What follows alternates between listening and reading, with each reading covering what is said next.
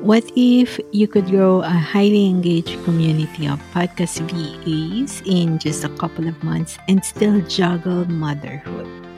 This is the story of our guest for today. By the way, this is Eloisa, the other half of ValuePod Productions, Inc.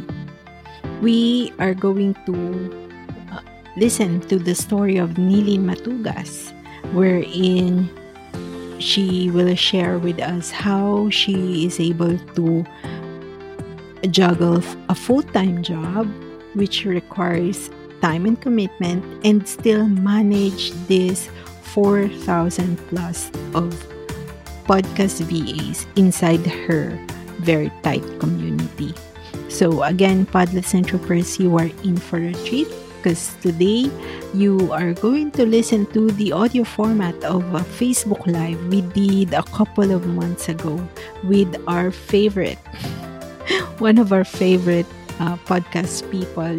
And I just hope that you are going to find this episode very valuable. We have a lot of takeaways from this interview with Nilyn, and I hope at the end of this episode, you will be able to feel inspired on what you will get out of her sharings of her journey on how she was able to juggle being a hands-on mom, even though she has a full-time job, and maintaining also on the side a freelance business. If you wanted to get more support from Ce and I, please join us inside our Facebook group. That's the ValuePod Podcast VA School, and we are going to let you in. And enjoy listening. Today, alam nyo kasi Ce was not able to work on anything today because she is very excited na makausap namin itong very special makakasama natin. And same with me, we have been meaning to satter down dito sa ating isa sa ating mga session for a featured guest expert. And then we are lucky na ito, nalaki na natin siya. So, para lang sa inyo na hindi pa nakakakilala sa kung sino man ang ating kakausapin ngayon, we wanted to introduce to you Nilyn. She is a mom, parehas namin ni Ce, a wife and an online freelancer since 2012. And then January 2018, she started looking for a non-voice and found podcasting. And ever since, she already loved the niche and continues to focus on it to date. September 2020, which is next month, anniversary na nila, ma'am. She started the Facebook group called Podcast VAs Philippines with an aim with podcasters, podcast VAs, and aspirants, and make podcasting even more known in the Philippines than it already is. So, Podlets and Troopers, please welcome our Ma'am Nilyn dito sa atin sa ValuePod. Welcome, Ma'am. Ayan. Magandang hapon sa inyo lahat. Ma'am, mas stable yung internet connection ko dito. So, buti na lang nagka-problema yung StreamYard. You make lemonade out of Ay, nairaos din. Magandang hapon sa inyong lahat. Hello, good afternoon, Podlets and Troopers. Say hi to Ma'am Nilyn.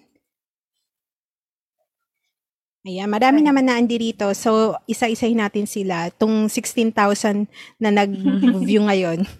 Si Jane, si Ryan, si Marie, si Christoph, si Peter. Ayan.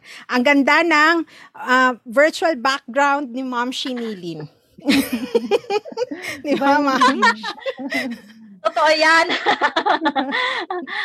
Naka, nagka-problema kami. Simula pa kahapon. Kaya sabi ko, paano na lang to? Meron akong speaking engagement sa ValuePod bukas. Eh, ito na talaga yung backup ko dati pa. Pero meron akong backup sa baba. Kaya lang, masyado siyang mabagal. Kaya sabi ko, aakyat na ako sa jeep. Totoo to. Tapos, ang kulit, Ma'am, kasi wala akong boom arm dito. Kaya sinabit ko siya. Oh, diba? Ayan, very VA. Napaka-resourceful. Very VA. Ayun ako. Pero surprisingly, hindi maingay. Oo. Ano ba siya? Close? Close ba siya? Hindi naman. Closed medyo. Siya. May sinara ko yung ibang part ng bintana. Pero tahimik talaga. Maliban sa hangin, tahimik dito. Ah, okay. Walang manok. Ayan. Wala. And ating Ellie, bakit nga ba si Ma'am Nilyn yung napili nating i-feature sa ating dito, expert session. Ako kasi personally gusto ko talaga ma-interview si Ma'am Nilyn since tayo naka-crossover na rin tayo sa Podcast VA Philippines. At bilang members rin naman tayo doon.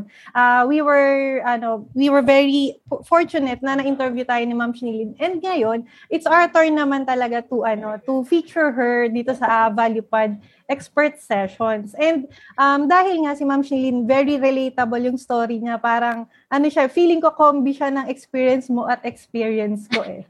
Ayan. At Ma'am Nilyn, question number 1. What is your life story ba? Sino ba si Nilyn? And ano ba yung backstory mo before you became a podcast manager?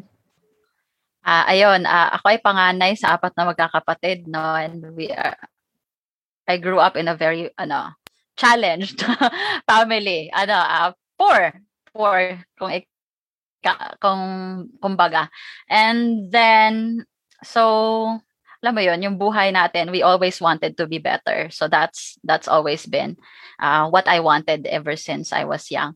And so I started with call center. So call center kaya nga very relatable ako kay Mami Eloy kasi sabi ko ay, pareho tayo, Mami Eloy, na galing sa call center. And then, I learned about, online, online jobs. Dati, nung nasa, nasa call center din nagte-training. Sabi ko, wow, ang galing, magre-resign siya sa product training pa lang kami. Magre-resign siya kasi nakahanap siya na online job. Simula, nag-search na ako. Tapos, inipon ko talaga yung back pay ko. Para makabili ako ng laptop. So, yun yung naging kwento. And then, the rest is history. I became a customer service rep and then, nag-venture sa online hanggang sa nakilala ko ang podcasting. Ayan, ating Eloy. Ayan, call center ko pala ito. Saan ka nag-call center? Ay, saan ka nagtatrabaho noon, Ma'ams? Ma'ams, nag-online hopping din ako. Nakatatlo ako bago ako nagsettle sa podcasting. Meron akong sa online job. Sa Cytel and then sa Converges tapos sa Teletech. Ay, grabe. Alam mo ba, trivia lang. Sa Converges, 4 na beses ako nag-apply. Hindi ako natanggap. Oh. Hindi ako natanggap. I don't know. Kailangan yata doon may brace eh. Wala pa ako.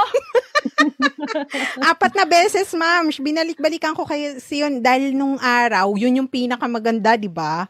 Ang ganda ng mga benefits, ganyan. Yeah. Well, anyhow. So, dagdagan mo pa kwento sa amin, ma'am. Nasaan ka ba ngayon? Saan ka ngayon nakatira? Ayun, dito kami sa Bataan. So, very provincial. In fact, wala kaming kapitbahay. Kasi ako, pastor's kid. So, mm-hmm. I am a minister's daughter. Kaya, nandito kami ngayon sa Bible School. Isa siyang 4-year course din. Theology ang kinukuhang dito. Ang tinitake na course dito ng mga students. And, my husband is one of the students and I'm one of the faculty teachers. Kaya, sabi namin, it's more convenient na dito na lang muna kami tumuloy. Para hindi na siya palabas-labas, paalis-alis. So, nandito kami ngayon and we started loving the place kasi it's bundok at dagat in one. Alam mo yun? Wow. Yun ang gusto naming tirhan. Doon kami gustong mag-settle. Kaya, 2 years na kami dito at planning to settle here. So, Bagac, Bataan is like 4 to 5 hours away from the metro.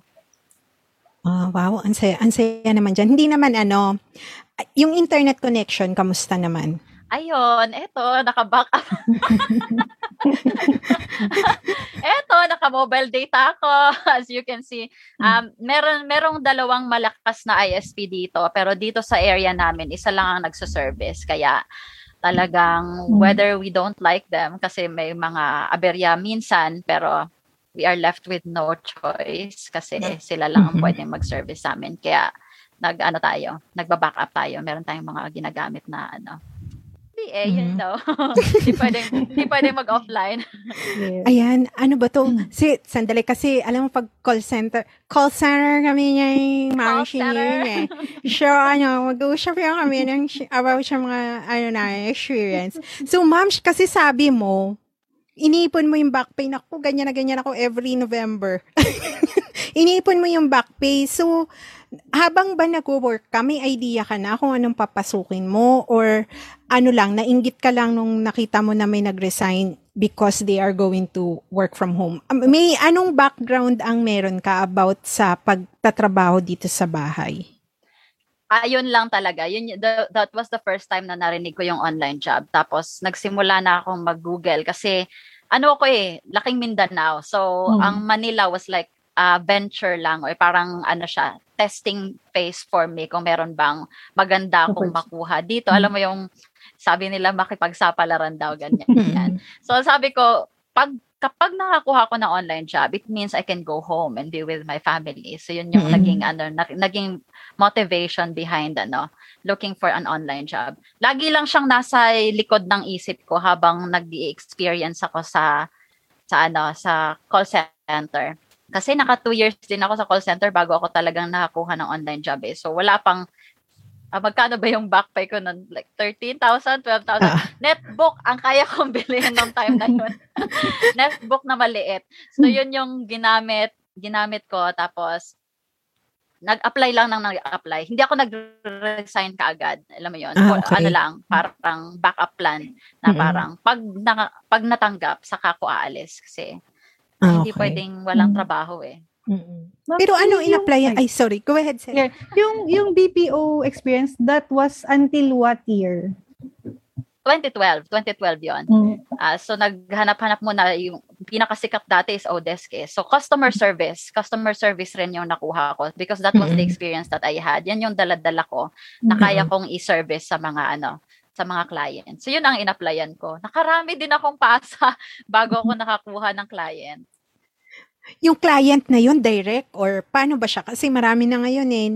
Nung naalala ko kasi, nag-start ako ng mag-work from home, meron akong kaibigan na nag-refer sa akin ng sabi na nangangailangan ng outbound call. Yung siguro ang tawag nun ngayon lead generation, pero magko-call daw ako ng mga leads, tapos kailangan mapag-appointment ko sila dun sa sa real estate na agent. Anong klaseng customer support yung una mong hinahanap? Talagang calls yun, ma'am. Sa audit ko siya nakita. Tapos pinirata niya ako. At nilabas dahil, ka na? Oo, nilabas niya ako sa Odesk. At dahil dati, hindi pa ako alam mo yung very particular. Oh my God, pumansin sa application ko. Sige, okay lang kung ito yung gusto niyang gawin. Parang ganun lang, sunod-sunuran. So, yun ang naging at tapos customer support talaga siya. 9 to 5 Eastern. It is, we were selling, the product was fertility pills for women.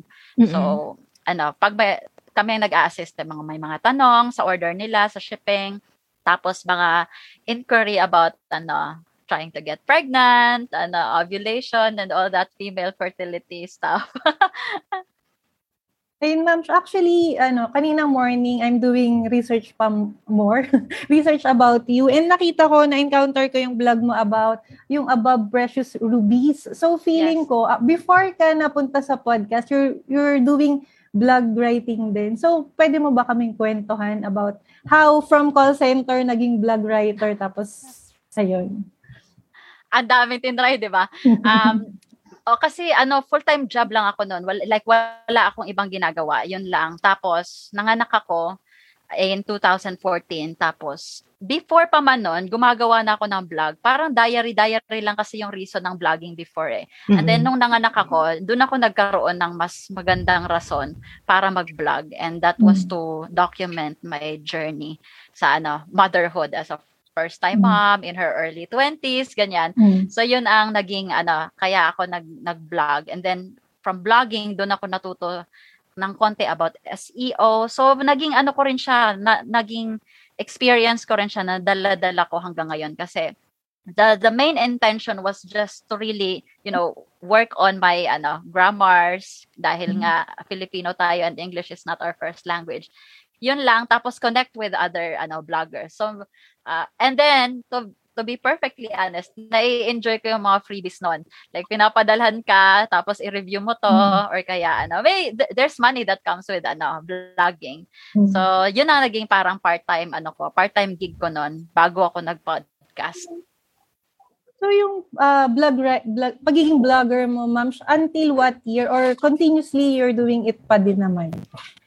Hindi na ako ganun ka-active ngayon, pero the blog is still live, and, every now and then meron pa ring post doon, pero more on the podcast na yung related doon. Ang cute naman nung story ni Ma'am Shi, parang from being a call center agent tapos transition into a remote worker, then blogger pala. And then I am just curious kung okay ka ba nung customer support ka noon? Or ay, hindi. Ang curious ako is from customers, kasi pinipilit kung paano ko siya pagko-connectin. Paano mo nalaman tong industry ng podcasting? Podcasting. Oo. Okay. Ganito, hindi ako okay sa customer service na, kasi calls minumura ka Parang down na ako. Wala ba talaga ako ibang mahanap? But that was my safety net. Parang very secured ang job na yon at okay ang ang pay. So, kaya nga nagtagal ako ng halos 7 years doon kasi very stable job siya. Tapos, sabi ko, I'm done taking calls. At hanggat hindi ako aalis dito, walang mangyayari sa akin. I wanted to have a non-voice job already. So, doon ako nagsimulang gumawa ulit. Nirevamp ko yung Upwork, nirevamp ko yung onlinejobs.ph. Doon ako naghanap ng clients.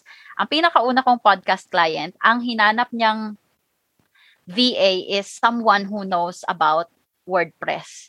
Mm-hmm. Yung ganun. Kasi daw may, hindi ko pa alam na show notes pala ang ibig niyang sabihin nun. Pero yeah, someone who can help him with his WordPress account because he's gonna post a lot of stuff about his podcast. So podcast/website yung naging niya.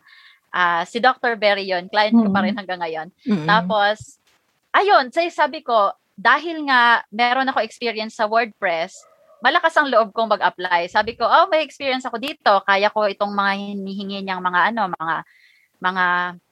requirements. Tsaka yung, dahil nung sa customer service job ko na online, meron pinapagawa niya rin ako ng mga blurbs noon Mga blurbs sa articles, mga short and long articles, ginagawa ko rin. Kaya parang meron akong, kasama din yun sa experience na dinadala ko. Sabi ko, I can be your VA. And then from there, si Dr. Berry is very generous with his knowledge. So, tinuturuan niya talaga ako sa process. Tapos, natutunan ko na lang din as we went along.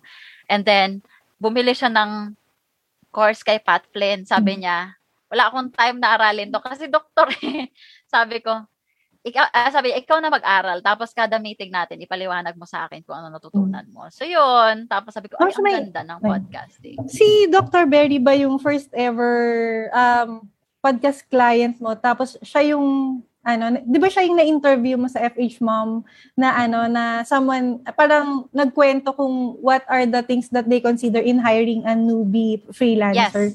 Yes, correct. Siya nga. Good. Gano'ng katagal na kayo nito, Ma'am? Yung relasyon namin. Oo. Siyempre, pag nagmamahalan, hindi naghihiwalay, di ba? Going strong. 2.5 years na kami ni Dr. Berry. Okay. Ang ganda naman nung kwento nyo. At saka alam nyo, Podlets and Troopers, hindi lang kay Ma'am Shinilyn yun nangyayari. Yung bibili sila ng course, sa inyo ipapatake. Kasi most of the time, hindi talaga nila yan masusundan. Nagalawin. And ikaw yung una nilang nakikita na pwedeng magiging suporta sa kanila. At ikaw na yung parang mag-transfer ng information. So, nakaka-inspire yung story ni Ma'am Shi. And kung possible kay Ma'am Shinilyn, sa amin ni Ce, it's possible for you. So, Ce, may ka pa ba? And, gusto ko na matanong si Ma'am Shi about sa Podcast VAs Philippines. Kasi nung nag nag-start kami ni Ce, ang parang generic na generic lahat ng mga groups, no, Ce. Tapos noon, nung time na nauso pa yung gamitin niyo yung search bar. Pag naghahanap ako noon ng tanong na matatanungan, other than YouTube, nagtitingin talaga ako ng mga yung community. And then whenever I search something about podcast, very, very, very, very little to none ang nakikita kong result. Is that the reason for you bakit ka nagtatag ng ng group, yung Podcast VAs, or any other motivations na nagtulak sa iyo to create a group like this? Exactly. That was the reason. Kasi nag-search din ako. Tapos sabi ko, wala pa bang community ng podcast VAs? Podcasters meron kasi meron tayong podcast VAs. Tapos naghahanap-hanap ako. Wala talaga akong ma-search. Sabi ko, siguro it's about time. Parang medyo hesitant pa ako sa experience ko. Do I know enough to start a group, sabi ko. Tapos ang post ko lang nun sa page ko is after a few years of working as a freelancer, ganun pa yung ko sa mga friends ko, freelancer nun, pabenta words ko. I think I know enough to start creating a podcast group. So if you're interested, please join. I'm working on it, ganyan. Tapos simula nun, I think it's the SE, it's the keyword, yung pinaka naging rason kaya ang daming pumasok, yes. So yun, yes, yun. Para to connect with podcast VAs and aspiring podcasters. Pero hindi ka ba kasi kami ngayon ni Ce, ngayon yun nararamdaman namin. Ang hirap mag-maintain and also to ensure na you are giving them the right support. Anong may challenges ka ba nung mga unang buwan nung nag-start ka? At saka paanong ginawang strategy mo nung lumaki na siya? Nag-tap ka ba ng other people to also moderate? Ako pa rin ang moderator hanggang ngayon. Pero meron akong isa na tumutulong sa akin mag-schedule ng posts. Tapos, actually, mas nahirapan ako ngayon na marami na kaysa nung nagsisimula ako. Kasi bago ko ginawa yung group, nagbaon ako ng listahan ng mga lessons na i-share ko sa kanila. Tapos, syempre, nauubusan tayo ng content, di ba? Kaya talagang very thankful ako sa inyo at sa iba pang nakikita kong very involved sa group kasi talagang, sabi ko nga, these people really deserve to be na-realize ko lang, meron na palang group expert doon. Sabi ko, ay, pang gawin kong group experts tong mga to. Total naman, alam naman nilang ginagawa nila. Kaya yon. And you two and all the other group experts are really helpful. Nakakatuwa na kahit na hindi ko nasasagot lahat ng tanong doon, meron talagang isa or dalawa na sumasagot sa mga tanong ng newbies. Yes. Ang sarap kaya mag-answer ng question. Minsan nga, parang pinipigilan kong maging masyadong technical kasi baka na-overwhelm yung ibang mga pod sisters and pod brothers natin inside the group. Pero feeling ko naman nakakatulong naman tayo kahit papaano. Ayun, Ma'am Nilyn, gusto ko lang i-connect yung pagiging mom mo at the same time being a community builder. Yung bang experience mo as a mom helps you parang nurture the group dahil, alam mo yun, pag kasi may group tayong minamaintain, para kang may pinapalaking mga anak or tinuturuan. Do you feel that being a mom helped you mas matulungan pa yung mga group members natin inside Podcast VA Philippines? Ayan. Oo, I think nakatulong din yon kasi 'di ba may mga panahon na very stage mom tayo sa mga anak natin. So pag pag may nagre-reach out, go ganyan ka. Tapos may biglang nagme-message sa iyo, nagte-thank you na parang lang naman yun sa iyo eh. Parang yung reason mo lang for posting or sharing is just to share your idea. Wala masyadong like emotional attachment involved. Pero sa kanila pala, malaking bagay na. Oo. Kaya biglang nagme-message na, thank you dahil sa mga sinabi mo, tinuro mo, tapos nagtatanong. Yung parang they consider you as someone they can really turn to when it comes to questions like that. And ganun ang anak eh. Ganun ang anak sa magulang nila, di ba? Parang, ma, nadapa ako. Nalapit sa iyo. Tapos, okay lang yan. So parang ganun din sa ibang group members talaga. Hindi sila nahihiyang lumapit. Sabi, kaya minsan nakikita mo pag may trabaho na sila, matutuwa ka rin talaga para sa kanila. Ang saya, no? Parang ano yun, ano yung sabi ni Yuan sa atin na, and when we lift others, nalimutan ko. Pero ang ganda. Ang ganda nung pagkakasabi mo, ma'am. Medyo ano na natin, kinakabahan ako sa connection ko. Bakit? Ano ba tong mga connection natin? Namawala. Tatlong oras natin ito gagawin, diba? Oo nga, 3 oras. Eh. Tapos yung yung susunod na 2 oras, off the records. Yung mga kwentuhan. Pero ano ba to? Ma'am, syempre, when sabi mo nga, 'di ba, when it comes to yung pag may malaking community, so medyo malaki din yung responsibility mo to make sure na this will still be ano pa rin siya, yung ano bang tawag dun sa'yo? Parang iniisip ko kasi na I'm pretty sure you're protective on how you handle kung paano yung community, na you don't want it like a very, very rude or yung crazy with each other curious lang ako on how you maintain, kasi whenever I go to I usually spend mga 15 minutes every morning dun sa loob ng group, and then I am going to scroll kung may mga questions na hindi pa nasasagot, and I am very, very, very impressed na none of these members are very rude to each other. I haven't seen anything na hindi maganda. So how do you maintain yung ganung klase ng quality ng ng members and also nung value sa loob ng group?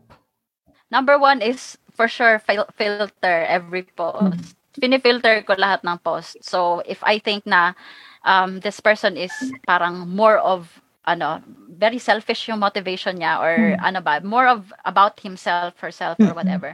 Medyo inaano ko muna, pinapatambay ko muna dyan. Tapos inoobserbahan ko, nagko-comment ba to? Tumutulong ba to sa mga And then if that person helps out sa mga tanong ng mga tao na nagpo-post ng mga questions, then I let it go. Parang ganun yung naging ko. Tapos meron talaga na may mga nakakapasok na mga Indians. Mga kung anong pinopost. Oo. Sa amin din si minumute ko, nainis ako. Oo. Thankfully, may mga nagre-report sa akin. Pag ganon, may mga nagre-report. Kaya talagang automatic binablock. Tapos, meron din tayong pagpapasok ka sa group, di ba, may mga requirements, may mga questionnaires. So, ino-observe ko yan kung sino yung wala man lang sinagot sa mga questionnaires. If you don't have time to even answer a few questions, then why would we let you in? Ibig sabihin, ano lang plan mo doon? Are you trying to join and be a valuable member of the community, or are you just there for some other reasons? So, yun. It's not perfect, pero with the help of other members, talagang na-maintain yung culture na tulungan lang talaga, tulungan. Parang no post is left behind. Parang laging may tagasagot. Parang nag-training yata si Jamie kay Nilyn eh. Si, kasi yung pamangkin ko yung nag-help sa amin ni Ce. Pinapagalitan namin sa mo, approve mo yan. Walang email address. Wala siyang sinagot. Tinidinig niya sa training siguro kay Nilyn to. So, medyo, may counterpart ka pala sa amin. Trinain mo yan. Ayan, Se, ikaw. May tanong ka kay Ma'am. Parang lang, gusto ko lang kunin yung sinabi ni Ma'am Nilyn. Parang general to for anyone na gustong maging freelancer or virtual assistant. Yung minsan na kapala sa nabanggit ni Ma'am Nilyn na mag-a-answer ka ng form, mag-join ka sa group, tas wala ka man lang nilalagay na information na required. So, parang, it always boils down to the intention. At the same time, gaano mo ba to kagusto? Like, parang para dun sa mga newbie podcast VAs na gustong manail yung industry. Kung hindi ka serious about the dreams or the goal that you have, parang paano mo siya ma-win? Ayan, napagalitan ko naman sila. Parang there's something na dapat na-learn nila out of the sinabi ni Ma'am Nilyn. Kasi very true siya. Ayan. Ayan. Ano pa bang question? So, dapat jot down everything na sinasabi ni Nilyn kasi very full of wisdom ang kanyang binibitawan. At si Ce, hindi niya kayo pinapagalitan kasi, Diyos ko, hindi ko pa nakita yan sa tanang buhay ko na, na nagalit, no? Nakangiti lang, ma'am. Oo. So, ayan, kasi dahil ang mga internet connection natin ay nanganganib at naglalag na naman yata ako. Kinakabahan ako. Nilyn, meron ka bang kasi kami ni Ce, may mga nung nag-start kami, may virtual mentor kami, si La Jomar, si Brother Bo kasi sa amin sa una doon namin una narinig yung pag-work from home. Ikaw, tapos meron kami naging mentor talaga. That's how we ended up being us right now, si Tasha. Ikaw ba meron ka ring nag-guide sa'yo? Meron ka bang do you consider someone who yung teaches you and also mentored you during your journey? Yes, marami. Marami. Kasi in my journey, marami akong sinubukan eh. Hindi lang, bago ako nag-land sa podcasting, ang dami kong sinubukan. Nag-vlog ako with a little SEO. Nag-aral ako ng pauton, content animation, gawa ng video. Nag-aral ako ng social media management, Facebook ads, project management experience. Like, and all of these, parang nagamit ko sa podcast. So, hindi ako focused sa isang tao lang kasi I believe that we can learn from each other. So, marami akong naging coaches, mentors na yung iba alam nila, yung iba hindi. For example, kayong dalawa, alam nyo ba na mentors ko kayo? Yung mga nyo, mga posts nyo sa sinusubaybayan ko yan sa group. Tapos, CMK also plays a big role when I started kasi matagal akong customer service na ang downside ng long-term freelancer sa isang client lang is nagiging parang stagnant ka and you feel like you are left behind. Then, saka ko na lang na-realize, meron na palang group, meron na palang community. Kasi when I started, Odesk lang, Google lang, ganun lang. Sabi ko, meron na palang community na pwede kang makakonect sa mga tao. So, yun na... Matagal na yung akala ko customer support lang yung kaya kong mai-provide. And then when I started, may mga pa-project si MK dati. Tsaka may nag-enroll din ako sa course niya dati na beginner course. Yata yun. I forgot what it's called. Tapos pinagawa niya kami ng video resume. Tapos gumawa ako na parang out of my experience na parang sa tingin ko ito yung maayos, ito yung maganda. And then she really appreciated that. Parang uy, pwede kang ganito. Alam mo yung, when you doubt yourself, there's someone who would, believe in you. So, why not, why question what you can do, diba? So, yan, si MK, si Katie, si Mami Katie naman sa graphic design. O, diba ba? Nilibot ko lahat. Inaral ko lahat. Tapos, si Mami Dearly sa Facebook ads na hindi ko rin talaga, like Facebook ads na try ko and I felt like it's not for me. Pero it's good na nagkaroon ako ng idea. And then, kayong dalawa sa podcasting, sila Jack, sila Ishi, lahat sa community na natututo din ako sa inyo. At iba pang mga YouTubers na hindi nila alam na sinusundan ko sila. Wala akong like formal course pa sa podcasting. Maliban dun kay Pat Flynn. The rest is just experience and the people around the group and the people I know na kayang-kayang, ay alam nila yung ginagawa nila sa podcasting. Ma'am Nilyn, do you feel na, yung si podcast industry is yung naging sweet spot mo of those skills na alam mo in the past, tas na-marry mo siya together dun sa isang industry? Oo, yes ma'am. Kasi sabi nga, in every job experience that we do, it helps build our skill set. Nakakatuwa lang na makita yun na they all work together sa podcast management. Kasi meron akong trabaho dati sa project management na talagang nakatulong kung paano yung mga process ng projects, ng podcast. Kasi may yung podcast, diba? Kada episode meron siyang timeline, ganyan. So, nakatulong sa akin yon. Yung social media management nakatulong para alam ko kung anong maayos na caption para dito. Meron akong konting idea sa mga hashtags at kung paano dapat na nag-engage talaga tayo sa mga tao. Blogging, of course, helped me with the show notes. Yeah. Pero mag-aaral pa ako ng show notes sa inyo.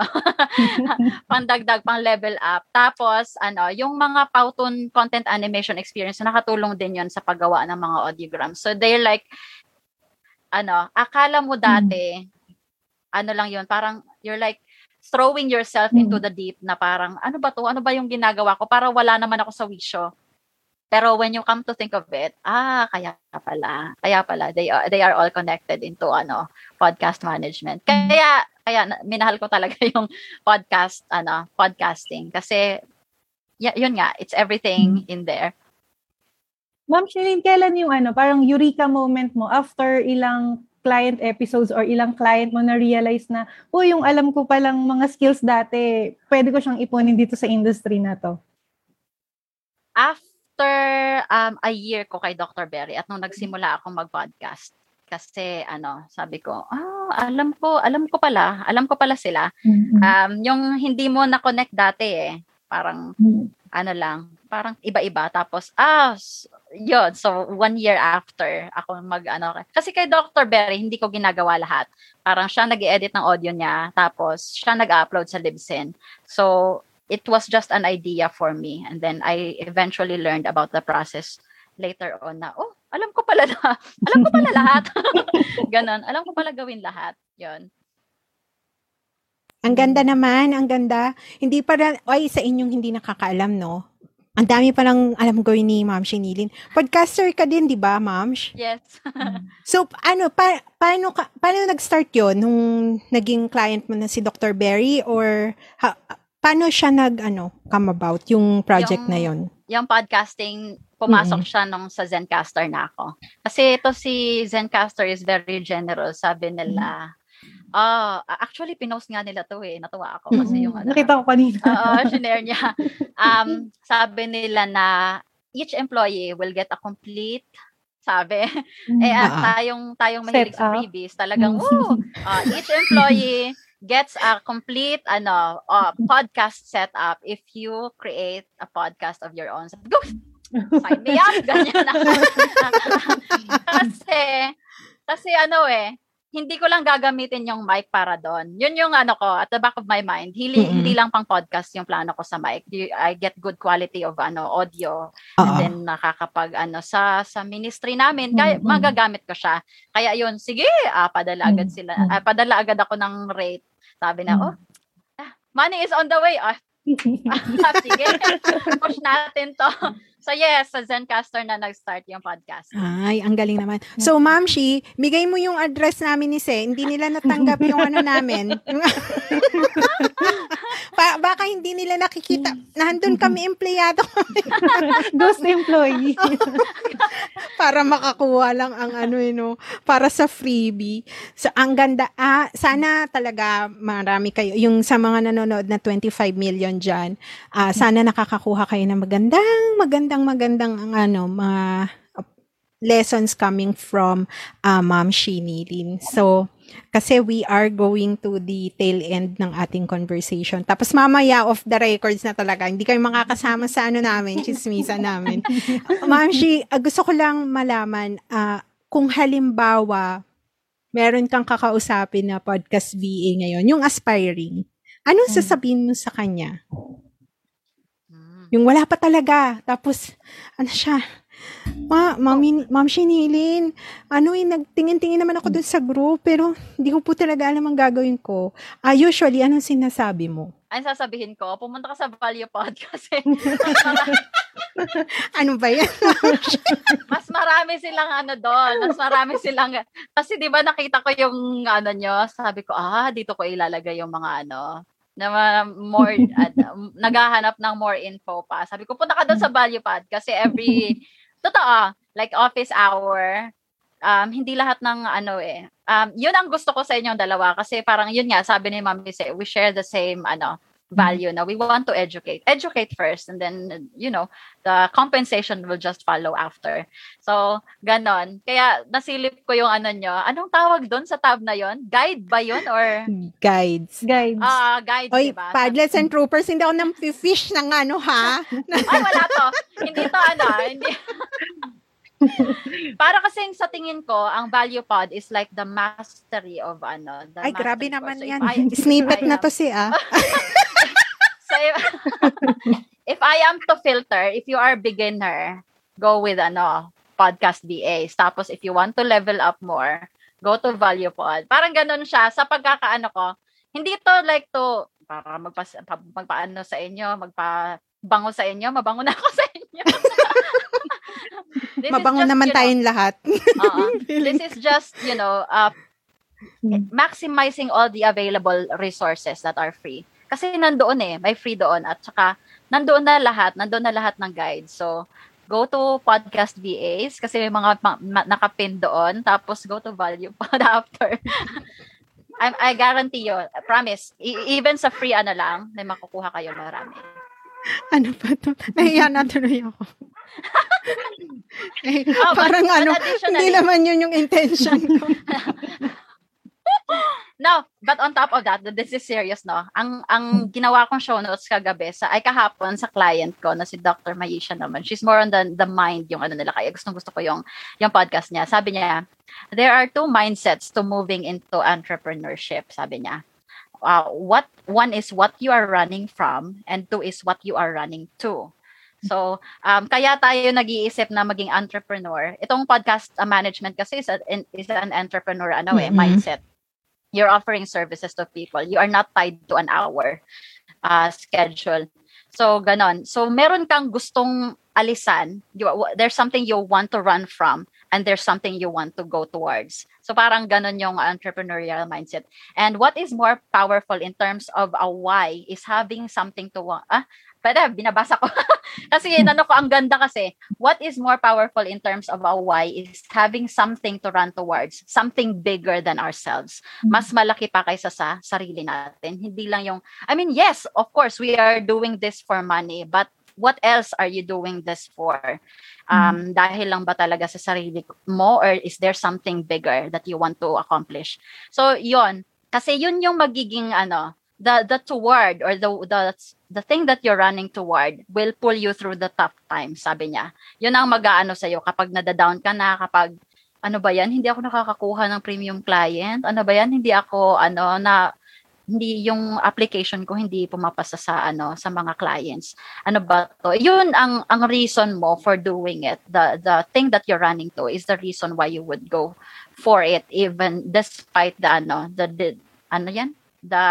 decline yung mga Yun. Kaya yun. I super agree doon, Ma'am Nilyn. Kasi halimbawa yung pag-build mo ng Podcast VA Philippines, tas kami din sa ValuePod, parang kung sa amin ni Eloy, di okay lang naman na hindi namin i-share sa iba din yung mga natutunan namin, kasi we can, parang mas convenient if we keep it to ourselves, tapos yes, at least kami lang yung may alam ng secret sauce. Pero the mission is always there na hindi pwede, dapat alam din nila to, kasi dapat mabago din yung buhay nila dito sa opportunity na to. So super agree ako dun sa sinabi mo na there's a bigger something pa na for us to look towards to talaga.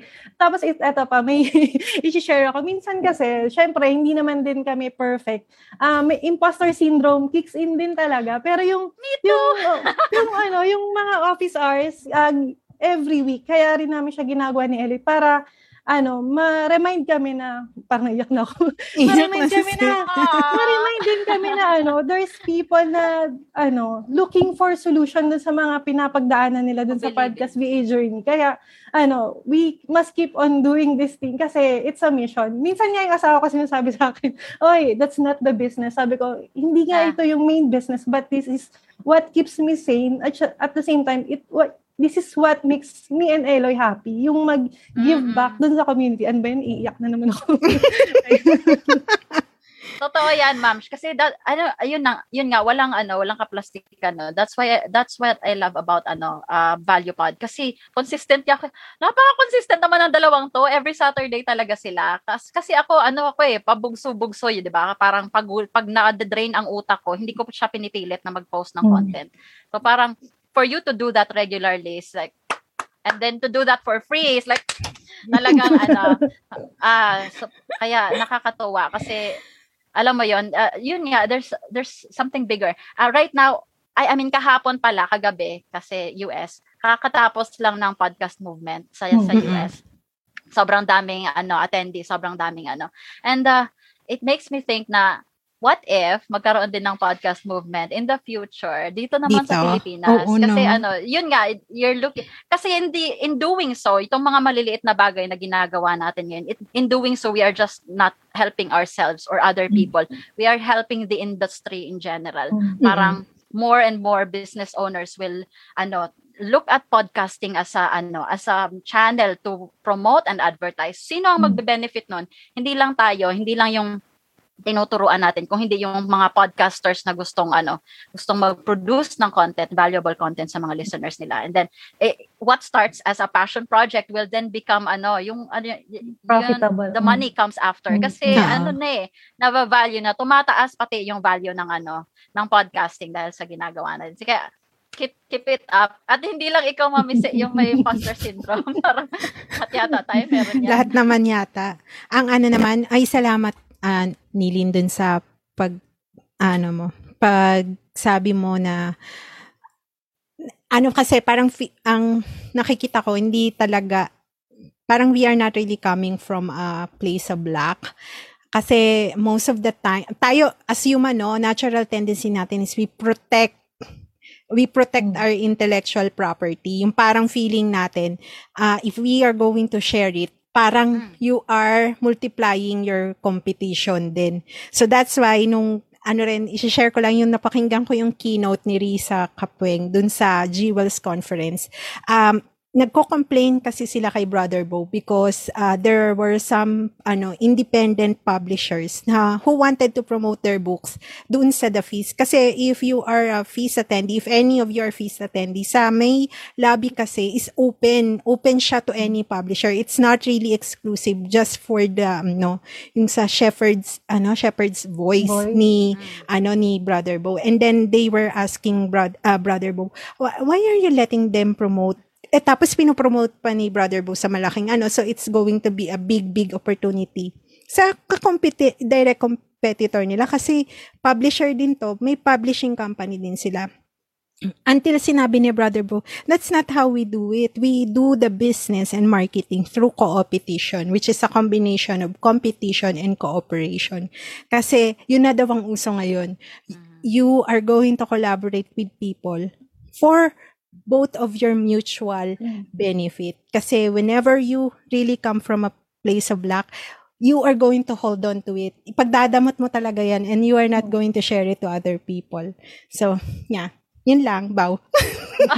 Thank you. May add ko lang, no? Hindi naman to promotion, pero dahil empleyado ko ng Zencastr, may bias talaga ako.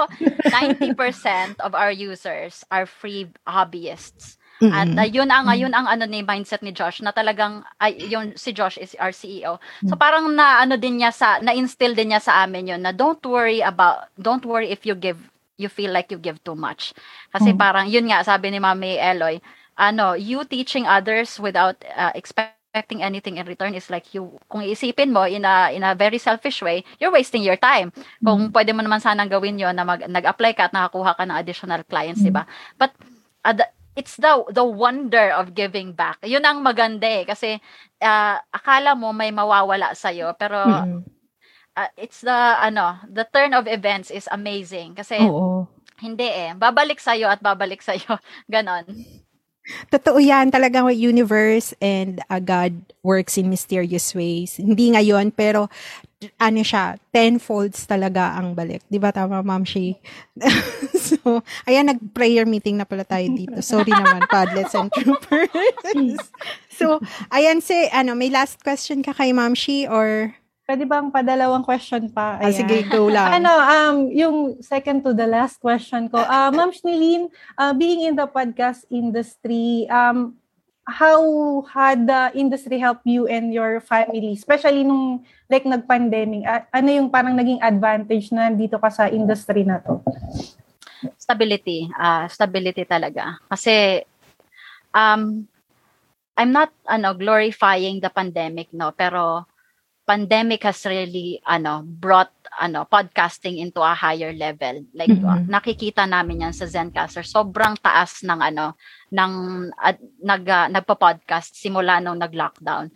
So parang naging naging opportunity siya for SaaS businesses, for service as a software businesses, specifically podcasting or podcast recording, ganyan, para mas lalo siyang mag-grow. Dito sa Pilipinas, although marami ng mga podcasters na 10 years old or mga pero they were very few. At nakikita natin simula nung pandemic, dumami. If titingnan natin yung Podcast PH, they are nearing 5,000 members. Kasi every day, more and more people gets more interested in podcasting. So yeah, naging opportunity talaga siya para mag-grow ang podcast. And then, by God's grace, during the time of the pandemic, I had a very stable job at Zencastr. Nakatulong talaga siya para masustain yung pangangailangan namin even without going out. At nakatulong din sa iba. So, very blessing talaga siya sa amin. Ito pa, ma'am, si husband ba o FW pa din? No! Hindi na. Pero, naging OFW siya for 3 years. Turning 4, dapat. Tapos, ayun nga, Mami Ce, makaka-relate dito na sobrang hirap ng abroad, ng buhay abroad. Yung anak mo, lumalaki nang hindi mo siya kasama. So, that was the reason for him to go home talaga. Parang, sure, bababa yung income natin. Kasi, isa na lang ang may stable na job. But then, in return, that's it's what matters most, that you be with your family. Kung hindi naman talaga kailangan na mag-abroad ka, bakit ka mag-abroad? So, yun yung parang naging rason namin. At, by God's grace, yung amount na yon, parang yun na rin yung income na pumapasok ngayon. So parang galing talaga ni Lord. Nakita ko kasi, ma'am, tinetrain mo na din si hobby. Uh-oh. Parang yun yung talaga, yung mga hobby, yan hobby ang yan ang kaya sa inyo talaga. Oo, sa inyo na mga nanonood, Paddles and Troopers, kung may asawa kayo tapos meron na kayong kliyente, alam niyo na kung anong mga susunod yung gagawin. Sinong gagawa? Alam niyo, ang napansin ko, ma'am, yung lalaki, napaka-technical pagdating sa audio. Nakita niyo si Ishi, doon yung parang naging important niya, si Jack. Doon sila parang, yung iba minsan, pinag-uusapan ng mga to? Hindi ko na mag-intindihan. Kasi feeling ko, doon na part, magaling talaga yung mga lalaki. So sabi ko, dyan ka na, ikaw na dyan. Kiss na lang yung bayad, ma'am. Kiss na lang. Tapos kung pwede, pag kunti, hug lang, ganyan. Holding hands, pwede din, yan. Ayan, sige. Ayan, siguro i-wrap up na natin dahil baka maputulan na tayo ng internet connection. Pero nag-enjoy ako. Ikayo ba? Yes, enjoy. Natutuwa ako kay Ma'am Nilyn. Very wise ng mga words coming from her. Yung wisdom nandun talaga. At the same time, yung abundance, mararamdaman mo talaga na walang kabig, open, very open. Ayan. So, ma'am, ano ka ba? Meron ka bang gustong i-share sa amin? Ano bang happenings? Kasi, mag-1 year na pala ang Podcast VA. Meron ka bang dapat nilang abangan na mga announcements sa loob ng group? And then, if they wanted to know more about you, ano bang, saan kanila pwedeng mahanap? And let us know where we can find you. Guys, I'm everywhere. Dahil sa sa vlogging ko, experience ko na i-google niyo lang ako, nandiyan ako kahit saan, para kung omnipresent, 'di ba? Pero yes, I have a blog, but hindi siya updated. So, dun tayo sa Podcast VAs kasi the aim is to, again, build each other up. So, doon tayo. Tapos, yun nga, mag-anniversary na, which I'm very thankful kasi naalala ko nga yung post ko dati na parang very hesitant pa ako. Parang sabi ko lang, I think meron na akong alam para mag-start ng group. Ganun lang yung niya. Yes, there will be, roundtable discussion. Talagang inahain ko to. Sabi kong hindi ko sasayangin yung oras ng mga inimbita ko. That is going to happen next month with Mami Ce and Eloy, Miko Kai, and Mami R A. We will have roundtable discussion. Open lang about podcasting talaga. Hopefully, you'll learn from it also. And then, meron din tayong ginagawang pa-challenge lang naman sa mga gustong maging podcasters. Ginagawa ko pa din. So, yes, and again, if you want to start niching down to podcast management and podcast VA, Podcast VAs Philippines and ValuePod will always be there for you. So, yun ang aking pa-announce. Salamat sa inyong time ngayon. Uy, thank you din, Ma'am Sha, sa generosity mo for your time. Isang oras din to. Pasensya ka na. Ang daldal ko pala si Ce. Ako lang pala. Salamat sa time. And also sa ang dami parang hindi pumitiw yung 20 million viewers natin dito. Maraming salamat Hindi ko nakikita. Gusto ko sanang silipin. Kaya lang mahina talaga yung internet ko. Wait lang, titingnan ako kung may picture. Kung may picture, kung may tanong. Ayun, si Peter Clemente, audio editor. Audio editor din ba siya? Show notes. Yes. Wow, Peter, ganito may ang din siya, meron din siyang agency, sila ng YC na. Ayun, oo, yes. Tapos ang... Active din sila. Ang bayaran dito, kiss, pagmamahal, at saka, fidelity. Wala. Yes.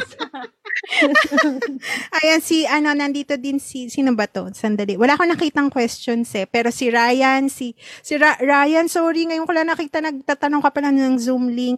Si Marie, nandirito din, maayong buntag. Si Jane, she's back. Si Christoph, si Miko.